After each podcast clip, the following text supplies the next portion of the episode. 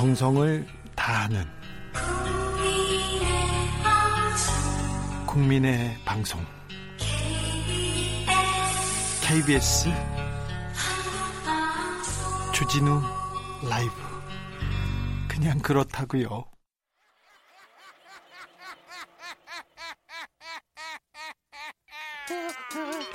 발로 뛰는 기자, 탐구하는 기자, 세상의 질문을 마구 던지는 기자, 기자가 본 오늘의 세상, 기자들의 수다.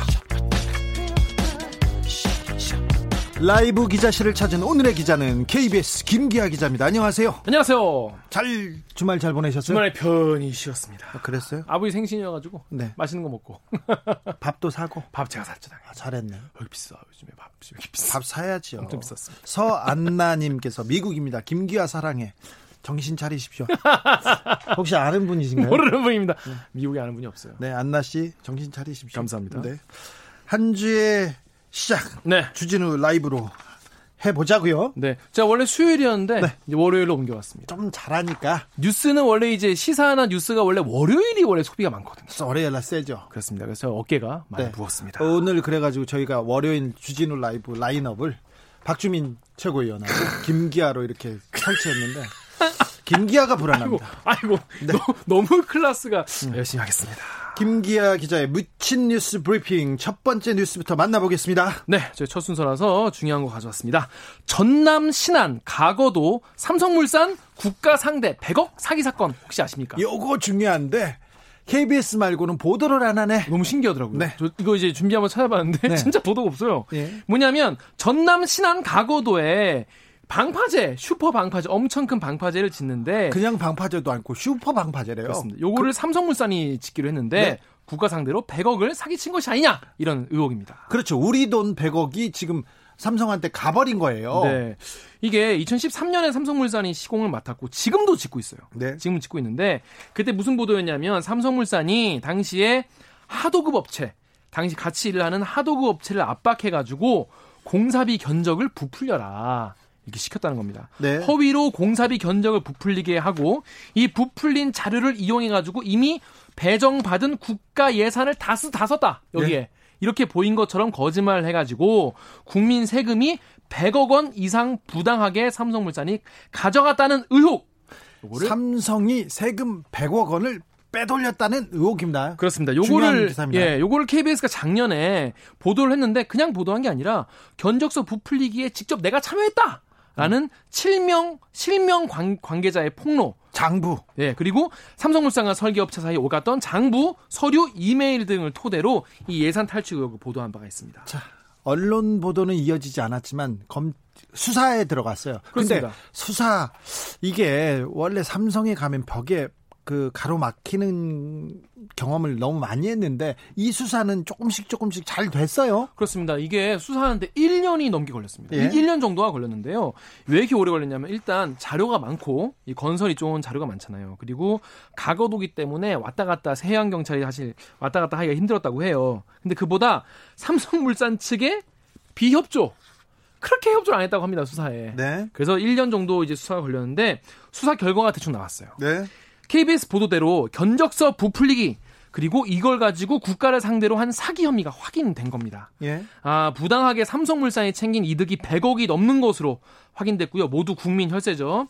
그래서 해경이 당시 공사를 지휘했던 삼성물산 상무를 포함한 삼성 측 2명, 설계업체 직원 3명 등 5명에 대해서 구성영장을 신청했습니다. 특정 경제범죄 가중처벌법상 사기 혐의입니다. 영장 실질 심사는 언제 열립니까? 어, 그거 이제 확인해 보겠습니다. 네. 네. 그래서 사기 의 상대가 누구냐면 국민을 상대로 이거 사기를 친 그렇죠. 거잖아요. 세금이죠. 그래서 우리 삼성물산의 입장은 어떨까라고 물어봤어요. 네. 그러니까 삼성물산에 물어보니까 별도의 입장문을 내놓지는 않겠다라고 밝혔습니다. 네. 아, 중요한 내, 내용인데 다른 데서 보도를 안 합니다. KBS 탐사 보도팀에서 1년 넘게 지금 잘 열심히 수- 보도하고 있습니다. 여러분도 관심을 가져야 됩니다. 내 돈이 들어가 있어요. 내 세금이 걸로 가 있어. 그렇습니다. 부자한테. 그래서 이달 중으로 이제 서울 남부지검으로 이 사건이 송치될 것 같은데 더 문제가 뭐냐면 이제 KBS 수사는 여기까지예요. 아, KBS 취재는 여기까지예요. 근데 해양 경찰이 수사를 해봤더니 새로 드러난 혐의가 있었던 겁니다. 어떤 내용이요? 뭐냐면 그나마 짓고 있던 방파제도 부실공사다. 아 그래요? 라는 거예요. 이게 가고도가 워낙 그 서남단이기 때문에 이 태풍의 그 피해가 많거든요. 그래가지고 지난해에도 태풍 링링으로 이 방파제가 이제 파괴가 됐는데 그래서 해경 수사 결과 비용 절감을 위해서 부실 공사를 한 것으로 드러났습니다. 뭐냐면 연약 지반 공사를 엉망으로 했다는 건데요. 이 연약 지반 공사가 뭐냐면 방파제를 세우려면 방파제의 밑에 주, 주축이 되는 땅 자체가 물렁물렁하지 않고 탄탄해야 되지 않습니까? 요거를 탄탄하게 만드는 것이 연약 지반 공사입니다. 근데 이거를 삼성물산이 2016년에 공사를 할 때 시멘트가 잘 주입됐는지 땅은 제대로 단단해졌는지 이런 점검도 제대로 하지 않은 채 그냥 공사를 서둘러 마무리한 것으로 해경 수사 결과 확인됐습니다. 음, 시골 가거나 바닷가 가거나 어디 놀러 갔을 때 보면요. 방파제 공사하는 거 많이 보입니다. 근데 저기에 방파제가 필요할까? 그런데 공사를 하고 있어요. 음. 수백억, 수천억이 엄청 단위가 커요. 그리고 어, 시골에 길이 2차선 도로인데 옆에서 4차선을 또 놓고 있어요.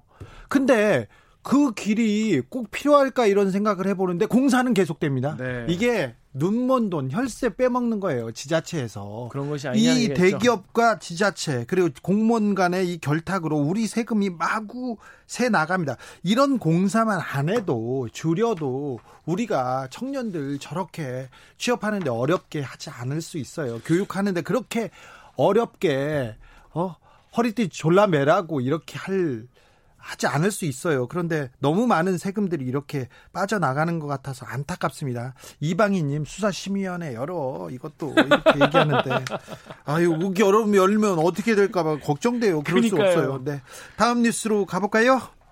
나로호를 기억하십니까? 아우 기억하는데 나로, 이거 저기 항공센터 나로호 말하는 거죠? 맞습니다. 한국 한국 항공우주연구원 항우연이 네. 만들었던 나로 우주센터죠. 네. 나로 우주센터가 우리가 그동안 굉장히 국민적 열, 열망 아, 우리도 드디어 자체 발사체가 있구나. 네. 이런 네. 열망을 가지고 굉장히 응원하지 않았습니까? 엄청나게 또 많은 그 투자비, 연구비를 거기다 쏟아 부어서 우리가 뭘 좀 우주센터를 만드는 뭐 기반이다 이렇게 생각했는데. 그렇죠. 그리고 거기에 들어간 이제 기술이 물론 이제 외국 기술도 있지만 우리나라가 자체 개발한 이 로켓과 엔진으로 간다 뭐 이런 얘기가 많았잖아요. 예. 그랬는데 알고 보니까 지난 3월에 항우연 그러니까 한국항공유주연구원이 나로 부품을 폐기하기로 했습니다. 그 안에 만들었던 부품들을 폐기해요? 예, 연료 탱크, 이동 받침대, 발사체, 덮개, 엔진 이런 거를 이제 폐기했는데 박물관이나 아우, 연구소로 가야 되는 거 아닙니까? 원래 그렇게 하기로 했었습니다. 근데 어떤 이유에서인지 이거를 그냥 아홉 점을 그냥 폐기하기로 한 거예요. 폐기를 하는데 이거를 경기도에 경기도에 있는 한 고철상에다가 700만 원 단돈 700에 싹 넘겼다고 합니다. 어, 이거 뭐죠? 어이가 없어가지고, 왜 이렇게 이걸 700이 넘겼냐? 너무 황당하다. 예? 기자가 물어봤어요. 그랬더니 관계자가, 아니, 자꾸 이 야외 뒤쪽 주차장이 두니까, 아, 주말에 주차 공간도 부족하고, 둘 데가 없고 보기도 흉하고 녹슬고 그래서 원래는 전시하려고 보관을 했는데 이거를 원래 이제 한국 최초의 우주 발사체라는 역사적 가치 때문이었는데 가치가 있죠. 네, 그냥 4년 만에 갑자기 폐기하기로 결정을 한 겁니다. 그래서 고물상에 팔았다고요? 그렇습니다.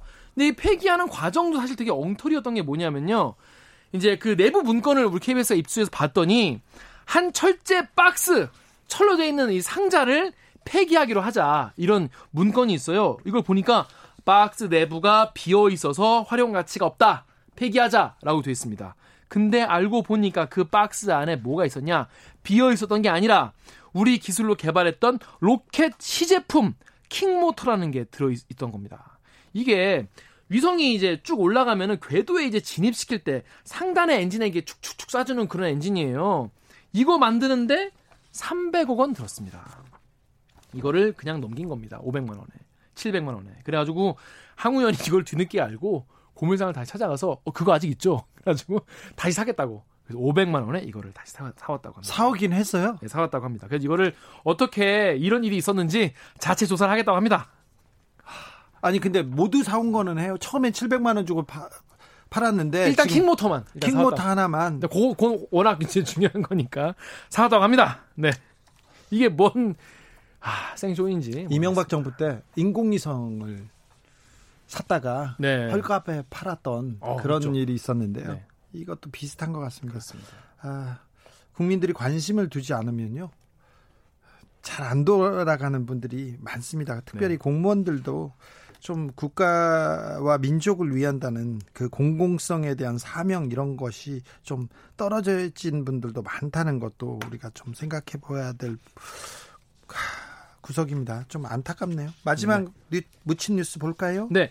요거는 우리가 요즘에 좀 코로나에 대해서 조금 무감각해지지 않았나 사람들이 이런 생각이 들고 또 일상 방역은 어떻게 하는 게 좋은가? 요거에 대해서 한번 가져와 봤습니다. 잠시만요. 김기아 기자 말할 때 아, 여러분들 귀가 따갑다는 분들이 있는지 모르는데 김기아 기자가 얘기하면 저도 같이 얘기하다가 조금 지나면 제가 숨이 차고 목이, 목이 아파요. 톤 좀, 좀, 알겠습니다. 네. 제가 누구한테 톤 조절 이런 걸 얘기할 정도는 안 되는데 아, 그런 분들이 조금 있을 것 같아서 알겠습니다. 네. 송구합니다. 자, 얼굴 빨개졌잖아요. 수줍어 제가 수줍음이 많아가지고 아, 그렇습니까? 원래 이 코로나 19가 감염되는 경우가 톤 조절 안 됩니다.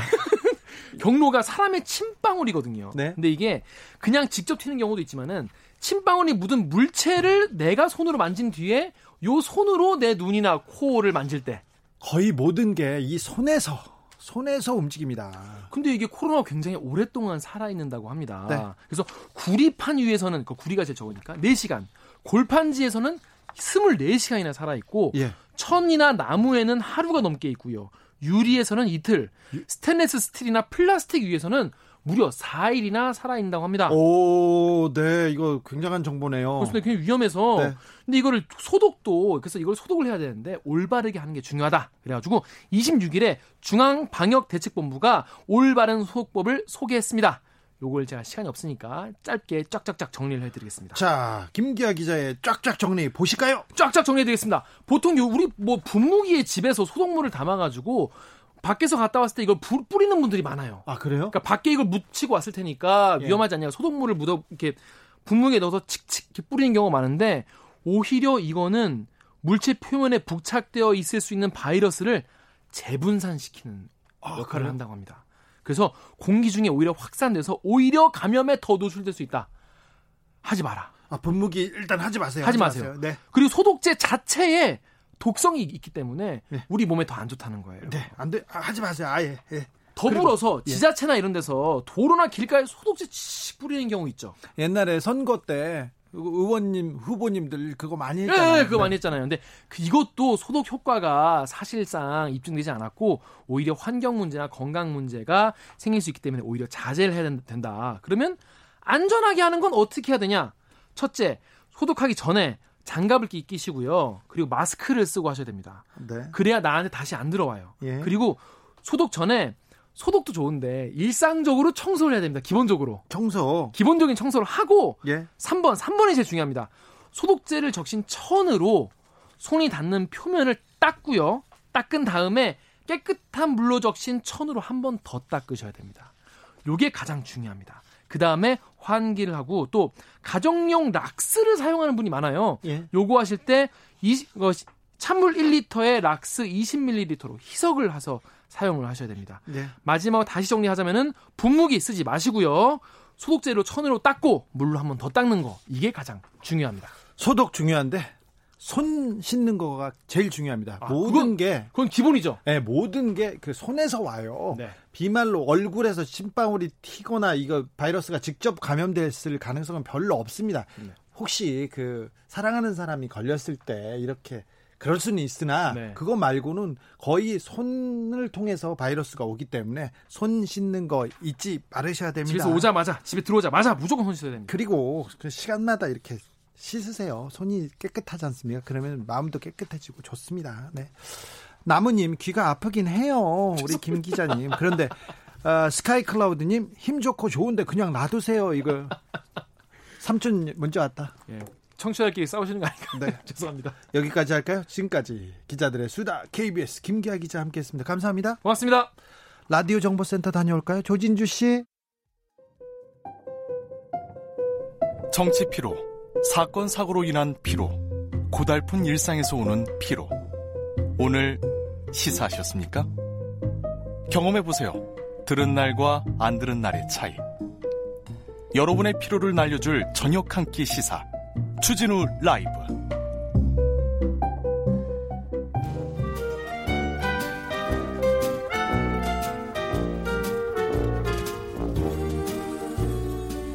민생이 먼저다. 다 함께 잘 먹고 잘 사는 법 찾아보겠습니다. 민생과 통하였느냐? 생생 민생 통.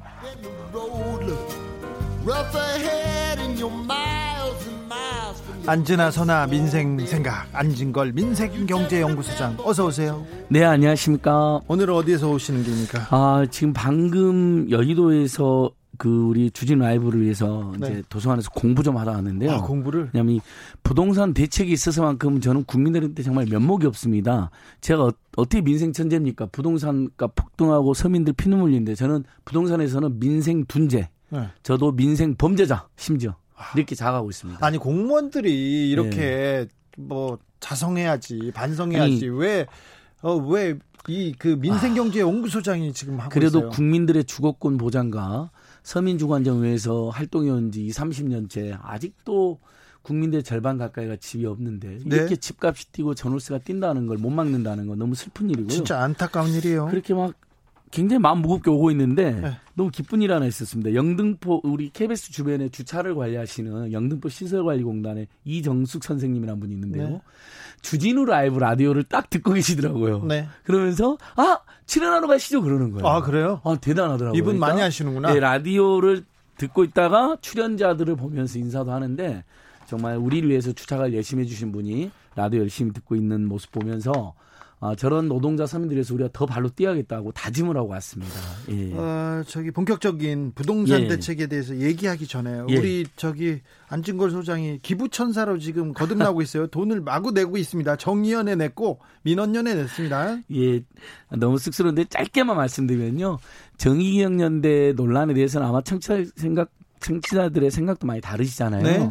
하지만 분명한 것은 가짜 뉴스까지 동원해서 그들이 30년 동안 헌신했던 친일 반, 그 친일 그, 아니 지- 일본 제국주의에 추악한 전쟁 범죄를 규명하고 사죄받고 배상하는 거 그것까지 막 마녀상을 무너뜨리려고 하는 분 이들이 있습니다. 저는 정의기억연대가 이참에 어, 국민들이 지적하는 여러 가지 잘못이나 어, 실수에 대해서는 철저히 개선하되 그들의 활동은 더욱 권장되고 옹호받아야 된다. 네. 그래서 제가 이제 여기저기 방송도 출연하고 되돌아보고 쓰다란 책을 팔아서 내서 받은 인세 같은 거 모아가지고요. 또 상지대에서 강의한 강의료 같은 건 제가 어차피 국민들한테 받은 돈이니까 모아서 정의연대 2천만 원, 그다음에 언론 개혁에 앞장서 달라고 민원연에 1,100만 원을 기부하게 됐습니다. 쑥스럽습니다. 네, 예. 아무튼 어, 안진걸 소장의 기부 소식을 보고 제가 부끄러, 부끄럽기도 하고요. 여러 아닙니다. 다양한 분야에서 기부 문화가 확산되기를 좀 기대해 봅니다. 예, 예, 맞습니다. 문재인 대통령이 지난 네. 17일 날 21번째 부동산 대책을 발표했습니다. 발표하자마자 예. 부동산이 또 뛰네.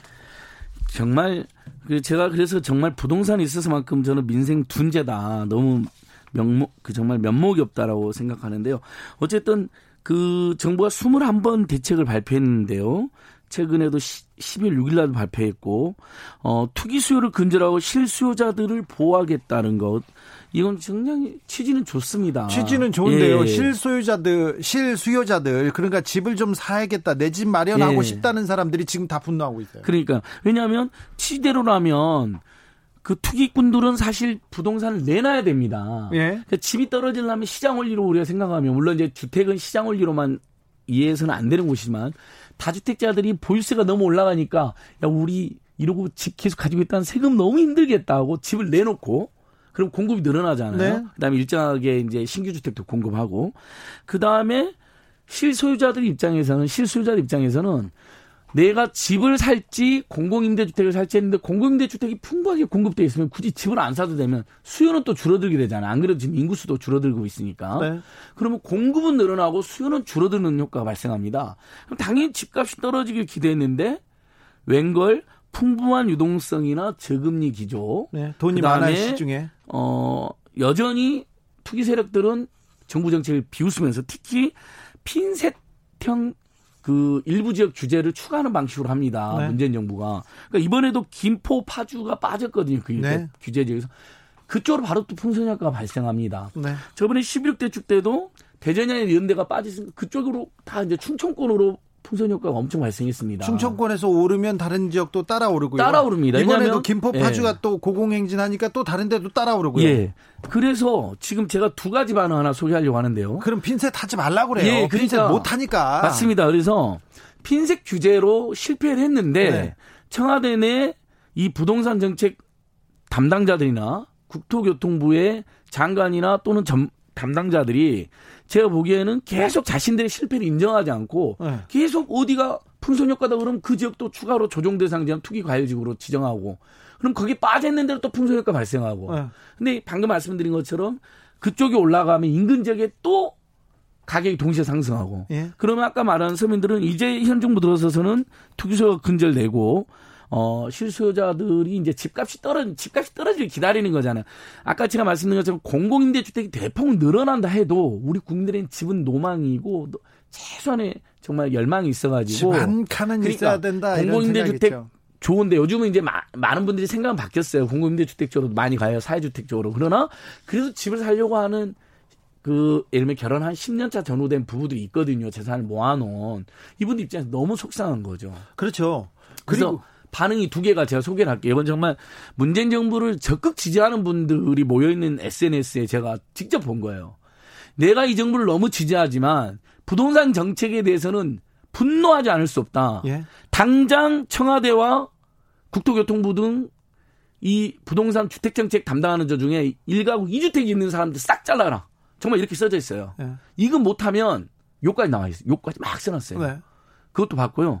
오늘 참여연대라는 유력 시민단체에서 기자회견한 거 봤는데 문재인 정부의 부동산 정책은 사실상 실패했다라고 예. 굉장히 참여연대가 이제 신중하게 그동안 이제 문재인 정부가 잘하는 부분은 격렬하고 못하는 부분은 예리하게 비판했지만 이렇게 강도 높게 완전 사실상 실패했다라고 오늘 예. 청와대 앞에서 기자회견하고 7대 유고안 발표하면서 역시 거기서도 다주택자 고위 관료들이나 고위 참모들 집왜안 팔고 있냐. 네.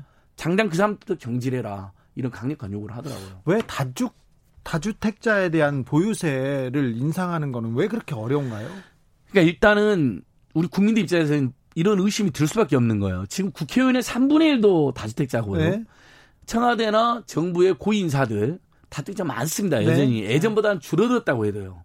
근데 당연히 다주택자들은 종부세 올라가는 게 좋아할까요, 안 좋아할까요, 속으로? 안 좋아하죠. 안 좋아하겠죠. 네. 우리 국민이 이제 그런 의심까지 가지게 된 겁니다. 그렇죠. 그러니까 어떤 시민단체 인사는 또 이렇게 직격탄을 날렸습니다.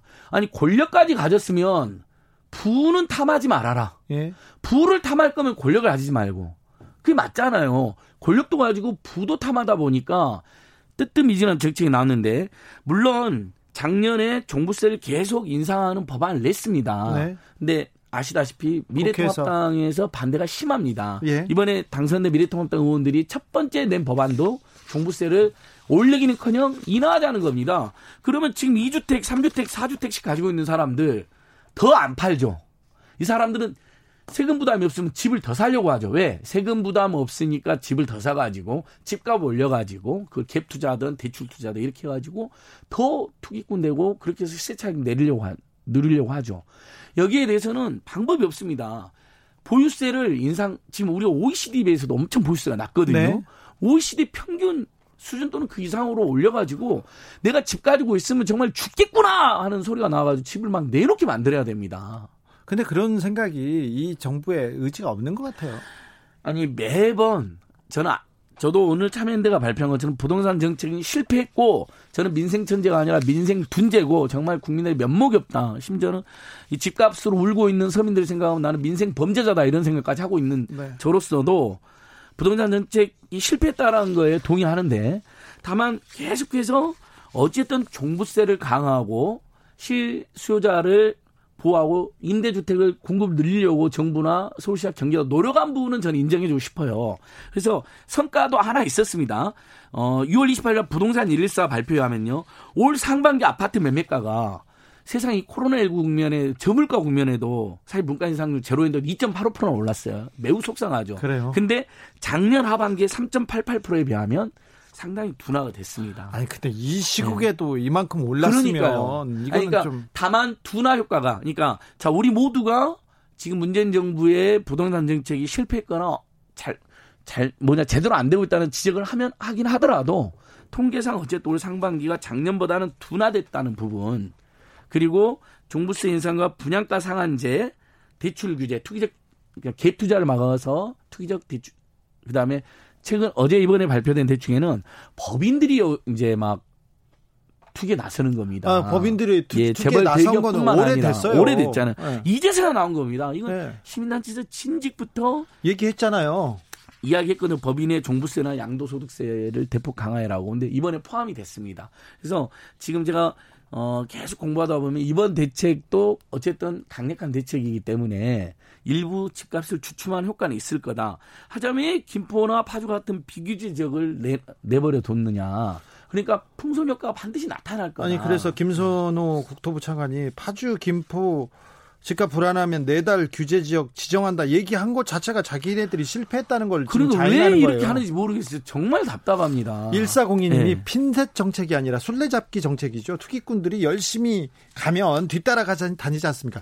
이걸 핀셋이라고 할 게 아니라 이게 그 야구 글러브나 권투 글러브를 끼고 이렇게 뭘 잡으려고 하는 것 같아요. 잡을 생각이 있는지 예. 또 의심스러울 정도예요. 그래서 신용 정책이라는 비판도 있습니다. 그러게요. 어쨌든 집 없는 국민이 지금 45% 정도 되거든요. 이분들은 집값이 떨어져야만 집을 살 수가 있잖아요. 특별히 네. 특별히 지금 전세 를 살고 있는 사람들이 전세값이 계속 오르고 있어서 예. 이 불안이 가중되고 있다는 거 얘기. 맞습니다. 그러니까 도저히가 안 되거든요. 인구수가 줄어들고 있어요. 결혼하는 사람 숫자도 줄어들고 있으니까 수요가 줄어들고 있는데도 오히려 집값이 뛰고 전월세가 뛴다. 예. 환장을 노르신 거죠. 네. 타면 전 일종의 이러면 시골 정도 지역은 빼놓고요. 수도권 전 지역, 준수도권 전 지역, 대도시 전 지역 이런 데를 모두 투기활 지역이나 조정 대상 지역으로 해가지고 그런 다 규제를 핀셋 규제가 아니니까 풍선효과 자체가 안 일어나게 만들고 그 다음에 국회를 어떤 이제 민주당이 민주당과 정의당 하면 190석이 되잖아요. 네. 범진보 세력들이 이분들이 어찌했든 종부세를 대폭 강화된다는 동의를 있거든요. 물론 일가구 일주택에 한해서는 어, 장기 보유한 경우는 좀 풀어주고 없는 경우는 네. 풀어주자는 의견도 있어요. 저는 네. 그런 부분은 일부 일리 있다고 봅니다. 예, 예. 장기 보유하고 있고 자기가 그냥 사는 집이에요. 예. 장기 보유하고 있고 아니 장기 보유도 하고 장기 거주도 하고. 예. 근데 실제 소득도 없어 부부가. 예. 이런 집은 종부세 많이 나오면 좀 문제가 있는 건 맞아요. 저는 그런 부분은 유연하게 토론하되 대신에 2주택, 3주택, 4주택 이런 데는 무섭게 때려버려야 됩니다. 아니, 그러니까요. 그러면 집값, 건물 분명히 내놓습니다. 아니, 그런데 네. 모든 국민이, 아니, 다가구 주택 보유자들한테 좀 보유세를 올려서 그래서 그 사람들이 집을 내놓게 해야 된다. 이런 간단한 거를 왜 정부에서 안 하는 거죠? 예. 그러니까 추진은 했는데 네. 그래서 국회에서 반대에 부딪히게 됐습니다. 아시다시피 종부세는 법에 정해져 있어서 아니요. 예, 그, 법을 고쳐야 되는 문제가 있거든요. 법 얘기도 네. 하지만 다른 대책이 나올 텐데 왜 대책을 제대로 못 내놓는지 모르겠습니다. 4747님이 예. 아파서 병원에 갔는데 치료약도 주고 주사도 주는데 20번 넘게 20번 넘게 처방을 내고 근데 효과가 없어요. 그러면 효과를 예. 보지 못했다면 의사를 바꾸든지 병원을 옮겨야 하는 거 아닌가요? 아. 국토부 장관님 꼭 들어주세요. 이렇게 아니 저는 의사를 바꾸라는 그 말에서 문재인 대통령님까지 지적하는 내용이라고 봐요. 네. 문재인 대통령 저는 이 문제에 대한 저는 일종의 비상한 이식으로 국민들에게 사과도 해야 될 것 같아요. 뭔가 21번이나 대책을 내놨는데 반드시 집값을 잡겠다고 여러 번 말씀하셨잖아요. 대통령께 직접 나서서. 근데 못 잡고 있고 오히려 뛰었단 말이죠. 그러면 그건 정책의 신뢰성과 지도자의 말에 어떤 무게를 생각해서라도 저는 국민에게 사과하고 특단 대책 내놓겠다. 지금 부동산 보유세율이 시가총액 대비 우리가 0.16%밖에 안 됩니다. OECD 0.44%의 절반도 안 돼요. 네. 그러니까 이런 건 이미 통계로 다 나와 있고 네. 우리나라 국민들이 다 교육과 부동산 한 전문가시잖아요. 네. 아, 제가 오늘 너무 허탈해 갖고 네. 정말 죄송할 지경입니다. 부동산 정책 이야기는 저희가 꾸준히 다루도록 하겠습니다. 이 경제 문제에서 그리고 또 집 얘기는 아, 우리 그 생활 서민들의 생활에 가장 근본적인 문제이기 때문에 계속 하겠습니다. 어, 최저임금 얘기 조금 물어보고 싶은데 예. 이거 우리 부동산 얘기는 이 정도 하고 최저임금 얘기 심플하게 핵심만 좀 짚어 주십시오. 자, 최저임금 오늘이 사실은 법정으로 정해야 되는 오늘, 길이었거든요. 오늘 하기로 했어야 예. 했는데. 근데 지금 노동 그, 자, 최저임금은 최저임금법에 의해서 최저임금위원회라는 공공기관이 노동자위원 9명, 사양자위원 9명, 공익위원 9명이 결정을 합니다.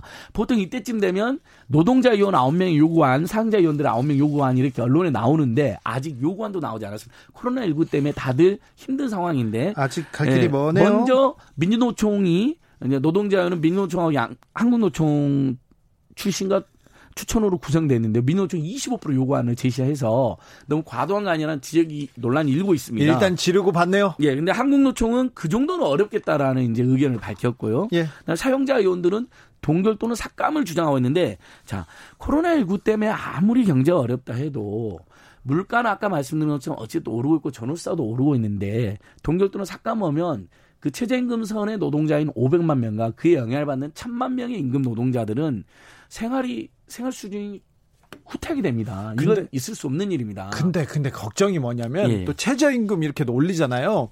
그러면 또 을과 을들의 또 싸움으로 만들어서 언론이 그렇게 만들어 가지고 그렇죠. 최근에도 지금 언론이 그 공기업 비정규직들 정규직 전환한 거하고 취업 준비생들하고 쌈을 붙이는데 아니 합리적인 해법 좀 논의하면 되지 그렇게 쌈을 붙여야 되겠습니까? 정말 을과 을들끼리 저는 이거 선택하고 싶은데 맞습니다. 최저임금도 저한테 화를 내고 예. 그러세요. 자 제가 지금 최저임금이 8,590원이거든요. 올해 네. 이미 2.87%밖에 오지 않았습니다. 네. 근데 여기서 또 삭감하고 동결한다는 건 너무 가혹합니다. 이분들의 삶이. 월급 기준으로 179만 원인데 그것도 주유수당이 포함됐을 때 179만 원인데 주유수당을 빼버리잖아요. 그럼 150만 원대입니다. 근데 우리가 한국사에서 뭐라고 합니까 다들? 월급 2, 300은 있어야 산다 그러잖아요. 사람 뽑을 때도 2, 300은 맞춰주고 사대 보면 맞춰준다 그러잖아요. 근데 159만 원 주유수당 해봐야 179만 원 어떻게 삽니까? 그래서 제가 묘안을 생각했습니다. 이건 정말 제가 요즘 고민하고 있는데 5%를 딱 올리면 9천 원입니다. 최저임금이. 네.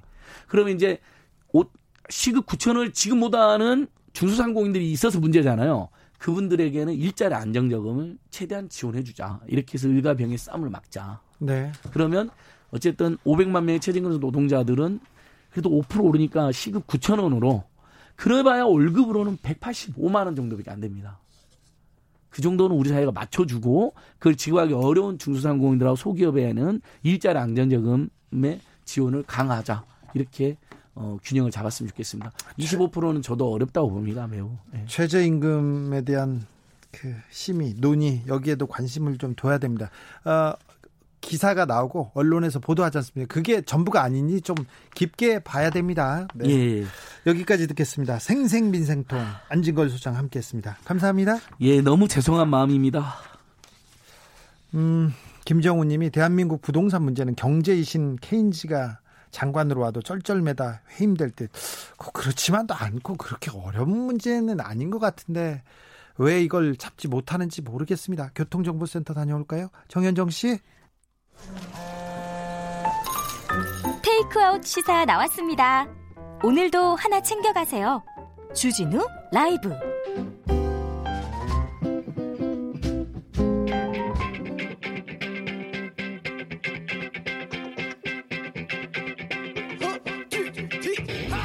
국회 할 말 있습니까? 국회의원한테 민원 넣고 싶으세요? 그렇다면 잘 오셨습니다. 21대 국회 으뜸 친절한 박주민과 함께하는 주민센터. 여러분의 뜻에 귀를 기울이겠습니다. 주민센터의 주치위원 박주민 더불어민주당 최고위원 안녕하세요. 네, 안녕하십니까. 네, 요, 요즘은 무슨 일 때문에 바빠요? 뭐 오늘도 그 법, 법무부 뭐 법원행정처 뭐 감사원 다 출석한 상태에서 예산 관련된 네. 추경 관련된 어, 회의가 있었고요. 법사위는 계속 돌아가고 있군요. 회의는 네. 계속 하고 있군요. 특히 오늘은 이제 법사위뿐만 아니라요. 오늘 18개 상임위 위원장을 다 뽑았기 때문에 네. 18개 상임위에서 예산 관련된 네. 추경과 관련된 회의는 지금 다 진행되고 있, 는 네. 상황입니다. 네. 국회 묻고 싶은 거 국회의원한테 민원 넣고 싶은 거 다 여기로 얘기하십시오. 자, 그러면 제가 궁금한 것 좀 물어볼게요. 예. 국회의원 국회 21대 국회 원구성이 어, 완성됐습니다. 최종 협상이 어제 결렬됐어요. 원래는 뭐 뭐 다 잘했다 합의문까지 만들었다 했는데 결국은 결렬됐습니다. 그래서 민주당이 모든 상임위원장을 맡게 됩니까? 네, 오늘 본회의가 열렸고 본회의에서 열렸 18개, 그러니까 지난번 6개 했으니까요. 네. 나머지 이제 상임위원장에 대한 투표를 다 마쳤습니다. 정보위만 빼고요? 정보위만 빼고요. 정보위는 왜요? 정보위는 그 부의장하고 의장이 상의해가지고 네. 그 위원장을 정하도록 돼 있는데요. 원래 예, 미래통합당 부위원장 부의장이 지금 없습니다. 네, 정진석 의원이 지금 아직 안, 안 하겠다고, 하겠다고 했죠. 네, 그래서 어, 그 절차를 밟지 못했기 때문에 정보위원회만 구성이 안 됐고 나머지 상임위원회 위원장은 오늘 다 투표를 통해서 선출했습니다. 예. 간밤에 협의 안까지 예. 다 만들어졌다면서요. 네. 근데 왜 결렬됐어요? 간밤에 말씀하신 대로 이제 그 합의안이 만들어졌고요. 네. 근데 사실 거기서 이제 바로 이제 서명하면 되는 건데. 서명하면 되는데. 네, 제가 듣기로는 주호영 원내대표가 오늘 그 지도부에 예. 그래도 의견을 물어보겠다. 그렇죠. 들고 가서 물어보겠다 예. 했는데. 근데 아침에 이제 지도부에서 의견 수렴한 결과 그 합의안 못 받는 걸로. 아, 그래요? 예. 김종인 비대위원장이 힘이 세구나.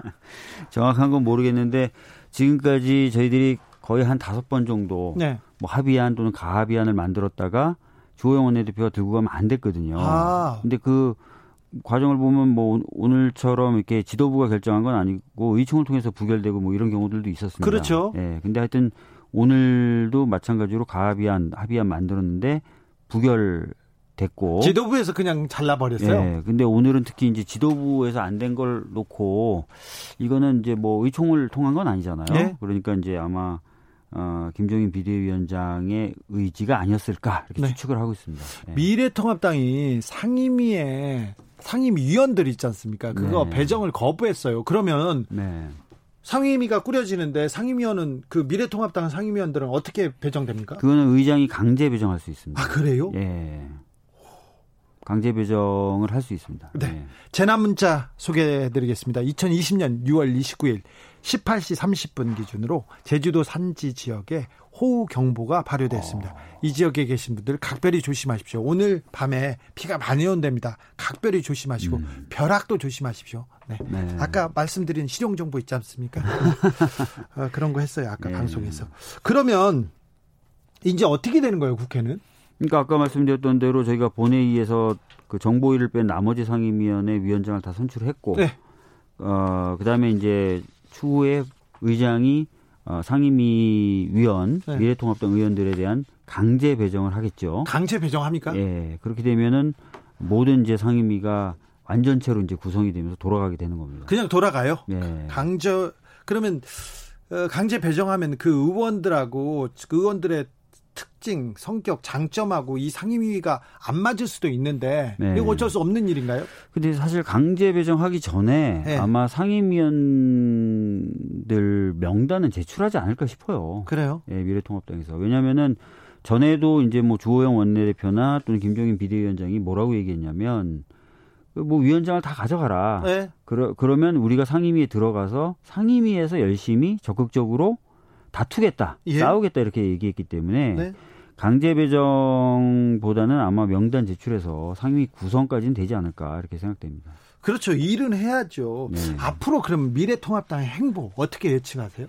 뭐 지금 얘기 나오는 거로는 그 상임위에 다 들어가서 어, 상임위 내부에서 뭐 법안 심사를 할 땐 축조 심사를 꼼꼼하게 한다든지 네. 예산 관련된 심사를 할 때도 예산 관련된 내용을 꼼꼼하게 본다든지 하는 식으로 어, 상임위에서 좀 이렇게 다툴 것 같고요. 그렇게 다퉈야 되는데 만약 네. 의원들이 나는 안 가, 싫어, 출석 거부하면 어떻게 해요? 어, 그렇게 하겠다라고 지금까지 얘기한 바는 없어요. 네? 장애 투쟁을 뭐 한다든지 이런 얘기는 없고 아까 말씀드렸던 대로 그 상임위에서 그 활동을 하면서 싸우겠다고 했기 때문에 네. 아마 보이콧은 더 없지 않을까 싶은데요. 네. 그렇죠. 음, 미래통합당 김종인 비대위원장이 이런 말씀을 하셨어요. 우리가 지금은 상당히 괴로움을 느끼는 순간이 될지 모르지만 장차 우리가 달성하고자 하는 목표를 위해서 오히려 하나의 큰 약이 될 수 있다 이렇게 민주당 다 가져가서 잘해봐라 이렇게 얘기하는데 이 부분은 어떻게 평가하나요 당에서는? 그러니까 미래통합당에서는 아마 욕심쟁이 민주당, 네. 뭐 독재하는 민주당 네. 이런 프레임을 만들고 싶어하는 것 같아요. 네. 근데 앞서서 말씀드렸지만 저희들이 한 다섯 차례 합의안 또는 가합의안을 만들었고 그때마다 사실상 저희들이 많은 양보를 해왔거든요. 네. 근데 그걸 계속 못 받아들이겠다, 거부하겠다, 최종적으로 어, 비토를 했던 것은 미래통합당입니다. 네. 어제 만들어진 가합의안도 제가 내용을 상세히 여기서 설명드리긴 좀 어렵지만 그동안 미래통합당에서 주장했던 내용들을 상당히 또 수용한 아, 가합이 아니었어요. 네. 뭐 국정조사라든지 이런 것까지 수용한. 근데 그것조차도 지금 못 받겠다고 한 거라서. 아예 그러면 판을 깨려고 처음부터 이렇게 생각을 하고 있었던 건 아닌가 이런 생각도 해봅니다. 뭐 그래서 저희들 입장에서는 저희들이 독재하거나 이런 건 아닌 거고 네. 오히려 계속 거부했던 것은 미래통합당이다. 그리고 네. 미래통합당이 이렇게 거부했던 배경에는 뭐 여러 가지 이유가 있을 수 있습니다. 이건 뭐 다 추측이라서 말씀드리기 조심스럽긴 한데 아까 말씀드렸던 대로 뭐 민주당이 독재한다, 민주당이 독식한다 이런 프레임을 만들고 싶은 마음도 하나 있을 것 같고 또 하나는 저희들이 그냥 추측하는 겁니다.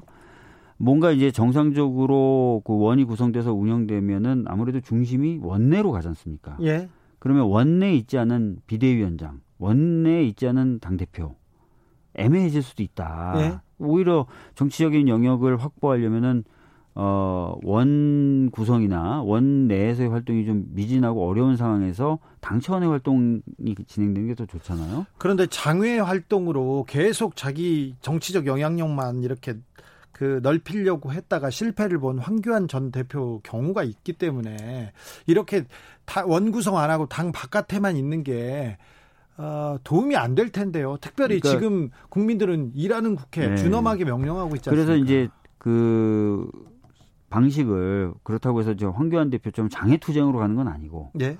어, 독식돼 있는 더불어민주당이 독식한 국회 상황에서 나름대로 내용을 갖고 싸우겠다. 근데 내용을 마련하는 데는 여러 특위들을 지금 김종인 비대위 체제에서 만들었잖아요. 네.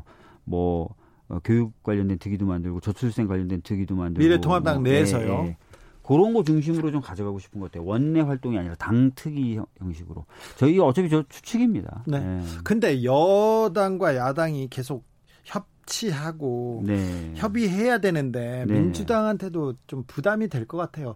조금 더 어, 이들을 설득하려는 그, 그, 야당을 설득하려는 노력이 더 있었어야 되는 거 아닌가 그런 생각도 해봅니다. 네, 아까도 말씀드렸듯이 저희가 수차례 합의안을 만들었었고 그때마다 예. 저희들이 미래통합당이 요구했던 걸 받아들이는 형식으로 합의안을 만든 거거든요. 근데 계속 거절을 한 상태고 추경이라든지 이런 것들은 정말 시기가 중요한 겁니다. 네. 더 이상 이 추경에 대한 심사를 미룬다든지 또 앞으로 다가올 여러 가지 어떤 어, 상황을 대비하기 위한 법안을 심의한다든지 이런 걸 더 늦출 수는 없어요. 예. 그래서 저희들이 어떻게 보면 굉장히 어, 가슴 아프지만 결단을 내린 거죠. 네. 예.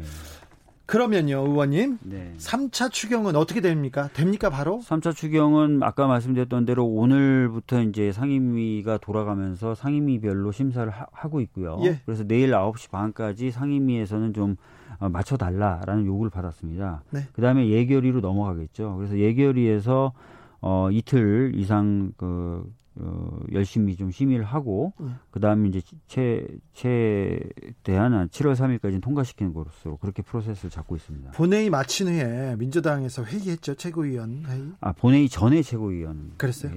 그때 무슨 얘기했어요? 이해찬 대표는 뭘 하던가요? 아 그때 말씀드렸던 것처럼 아까 말씀드렸던 대로 어제 밤에 이제 합의안에 대한 설명을 들었고 네. 그것을 가지고 이제 조영 원내대표가 아, 지도부의 판단을 좀 받아봐야 된다고 해서 시간을 좀 줬다.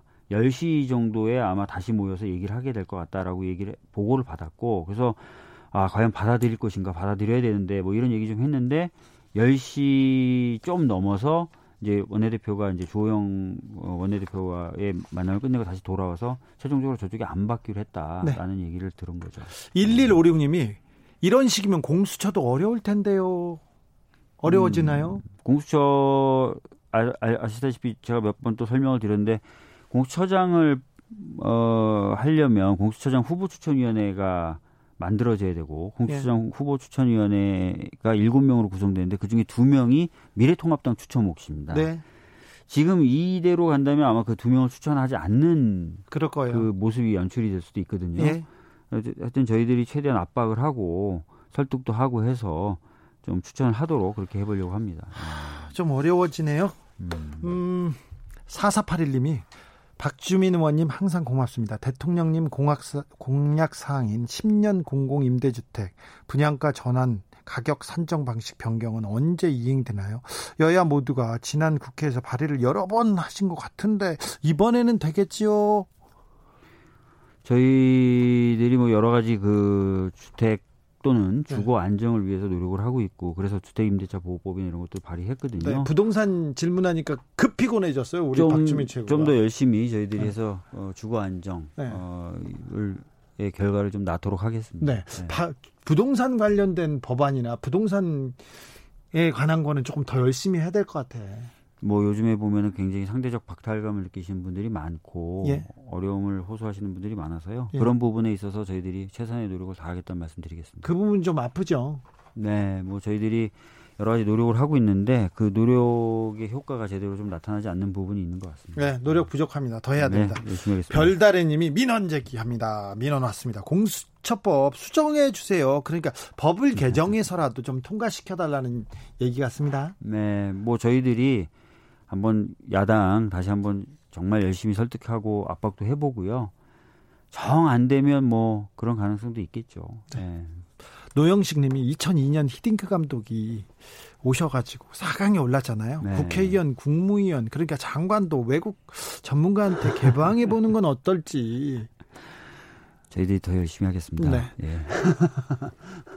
부동산 관련해서는 또 진짜 용병이 필요한 건가 이런 생각도 하는 분들 많습니다. 네. 저희가 지금 부동산 관련된 아, 얘기를 먼저 네, 해서. 예. 어, 여기까지 하고요. 우리 헌법 전문가 네. 어, 주민의 헌법의 저자인 헌법 전문가 박주민 최고위원한테 몇 가지 또 현안에 대한 네. 헌법 사항 물어보겠습니다. 네.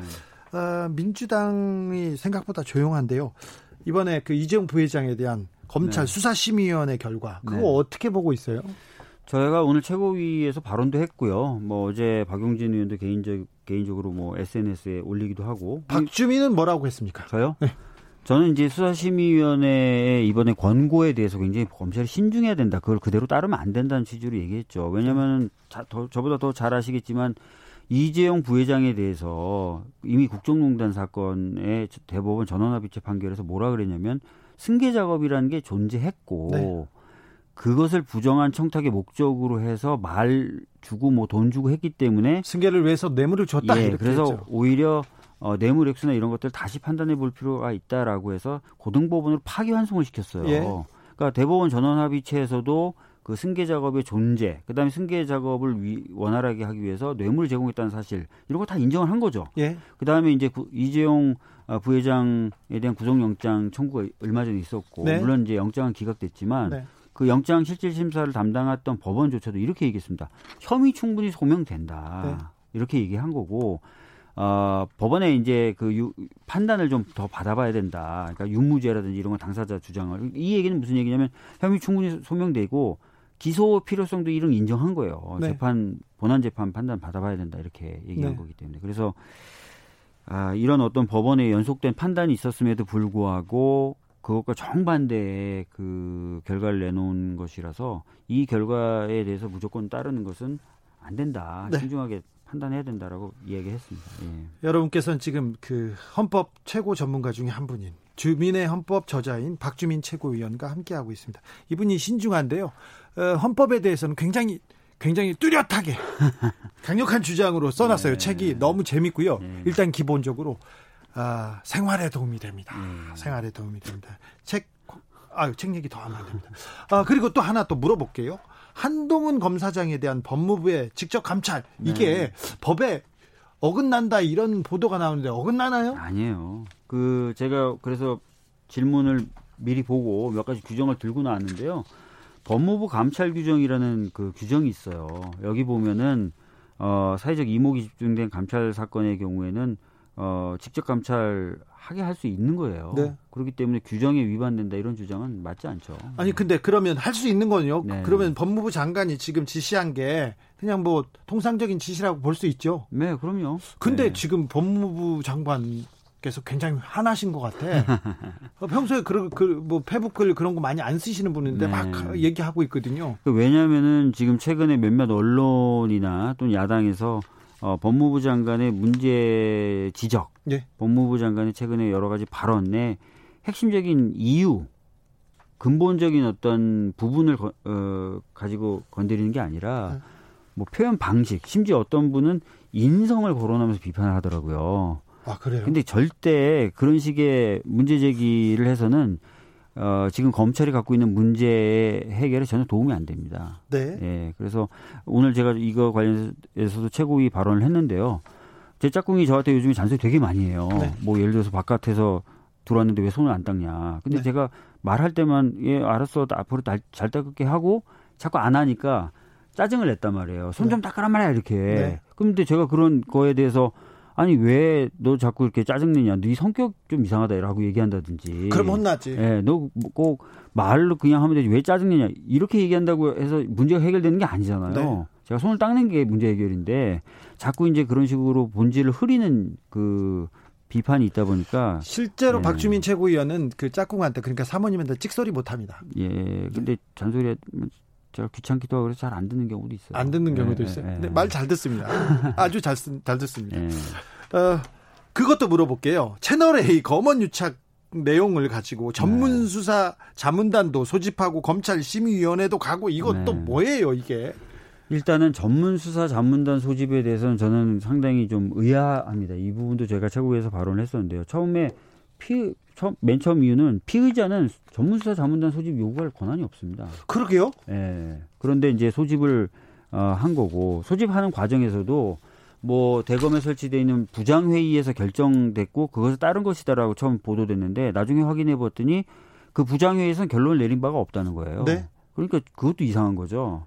그래서 이제 여러 가지 좀 문제가 있다 이렇게 보는 거고요. 근데 시, 수, 검찰 심의위원회 또 수사심의위원회 또 이것도 가요? 그거는 이제 아시다시피 제보자가 수사심의위원회 소집을 요구한 건데 수사심의위원회는 수사자문단과 달리 피의자 수사받는 사람이 소집을 요구할 권한이 있습니다. 네. 그렇게 소집돼서 다퉈보겠다는 건데 저쪽이 수사자문단을 요구하고 약간 아까 말씀드렸던 대로 규정에 위배된 것처럼 보이는 소집 결정이 있으니까 이쪽도 가만히 있을 수가 없, 없잖아요. 네. 전반적으로 지금 현재 검찰의 수사가 또는 검찰 검찰 수사라기보다는 검찰의 이 그 지휘 라인에 대해서 못 믿는 거예요 지금. 그러게요. 네. 아좀 안타깝습니다. 네. 여기까지 할까요? 지금까지 국민만 생각하는 정치자만 생각하는 주진우 라이브의 주민센터 박주민 더불어민주당 최고위원과 함께했습니다. 감사합니다. 네, 감사합니다. 네.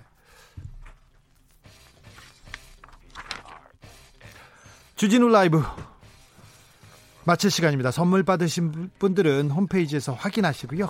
어, 저는 브로스웨 윈윈 들으면서 주진우 라이브 마무리하겠습니다. 비 오는 퇴근길 운전 정말 조심하셔야 됩니다. 오늘 조심하세요. 저는 내일 오후 5시 5분에 돌아옵니다. 지금까지 주진우였습니다.